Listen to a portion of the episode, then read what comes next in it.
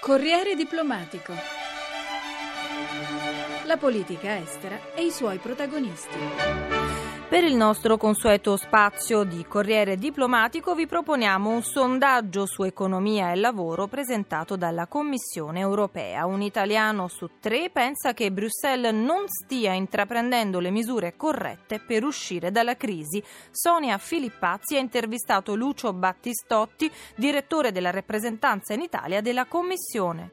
L'Eurobarometro Standard è il sondaggio più importante condotto a livello europeo sulle opinioni dei cittadini dell'Unione. Per quanto riguarda gli italiani, i risultati non sembrano incoraggianti per Bruxelles. Da un lato, gli italiani si interessano poco di Europa, uno su cinque non si informa per nulla, il doppio della media dell'Unione. Soprattutto, però, una quota rilevante di loro ritiene sbagliate le scelte anticrisi. Un messaggio di sfiducia. Ha perfettamente ragione. Quello che colpisce è proprio il fatto che gli italiani si dimostrino i più pessimisti pessimisti d'Europa con un 34% del campione che dice esplicitamente che l'Unione Europea è sulla cattiva strada, quando invece gli ottimisti sono solo il 21% in Italia e il 29% in media europea, tenendo anche conto di paesi che sono normalmente molto più euroscettici di noi. Il sondaggio è stato effettuato l'anno scorso a novembre e la maggior parte degli italiani segnalava difficoltà ad arrivare a fine mese. Certo, era un momento particolare perché era il momento momento a cavallo appunto tra la crisi del governo Berlusconi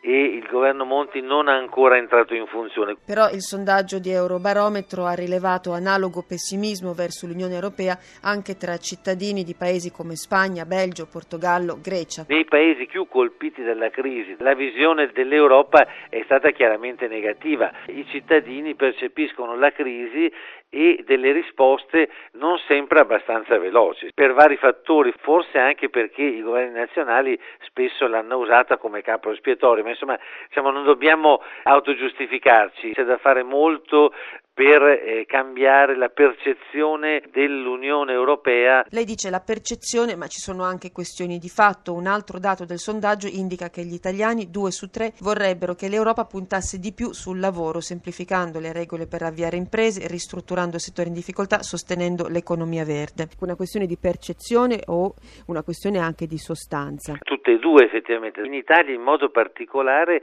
è sentito il fatto di ridurre i vincoli burocratici. Sicuramente il punto secondo me fondamentale dell'economia verde e lì probabilmente l'Europa deve fare di più, dobbiamo passare assolutamente dal capital intensive al labor intensive, cioè fare sì che si creino posti di lavoro che costano poco in termini di investimento ma che hanno grandi ricadute in termini di occupazione e anche di innovazione. Questo l'Europa lo dice da tempo ma forse in Italia i cittadini non ne vedono abbastanza i risultati se una quota così elevata privata chiede di puntare di più su questi fronti? Quello che il cittadino percepisce è sicuramente una farraginosità delle istituzioni europee. Le istituzioni europee sono difficili da spiegare ai cittadini perché funzionano in modo abbastanza difficile.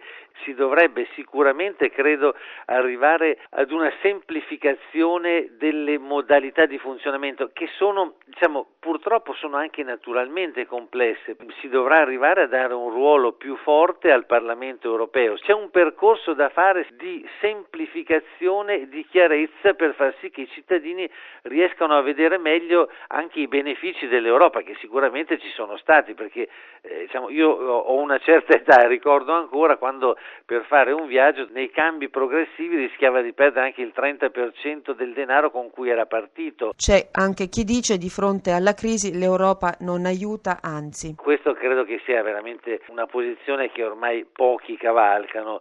Chiaramente le frange populiste tendono a vendere questa versione, ma io credo che appunto in una crisi che è mondiale, la risposta di un singolo paese potrebbe solo essere inadeguata. Cioè, ricordiamoci che ancora inizio anni 80 l'Italia aveva un'inflazione a due cifre, eh, accendere un mutuo per comprarsi una casa era quasi impossibile visto che i tassi italiani sfioravano il 15% mentre invece in Germania pagavano il 3% o in Francia pure. E a questo proposito ha la sensazione più o meno netta che i governi nazionali, qualcuno più di altri, abbiano un interesse a mantenere un'immagine di lontananza dell'Unione, della Commissione, per avere a disposizione un comodo capro espiatorio quando le cose non vanno? È una situazione altalenante questa, lo vede in questi giorni di campagna elettorale in Francia, il presidente uscente Sarkozy sta cavalcando chiaramente lo scontento e il populismo trovando in Bruxelles la sede ideale per farne un campo espiatorio. Questo diciamo il ripiegamento sul populismo e eh, sul nazionalismo è caratteristico dei tempi di crisi. Chiaramente queste situazioni però devono spronare anche i decisori politici a capire che bisogna stare più vicini ai cittadini, quindi credo che difficilmente le vie nazionali possano dare una soluzione. La soluzione è sicuramente di più Europa, a questo punto siamo su una barca che deve navigare e credo che i governi dei paesi europei abbiano il dovere di prendere le loro responsabilità e di dire abbiamo una moneta unica, a questo punto dobbiamo avere anche una vera banca centrale europea e un governo dell'economia che sia molto più coordinato di quanto non è oggi. Beh, si stanno facendo dei passi avanti.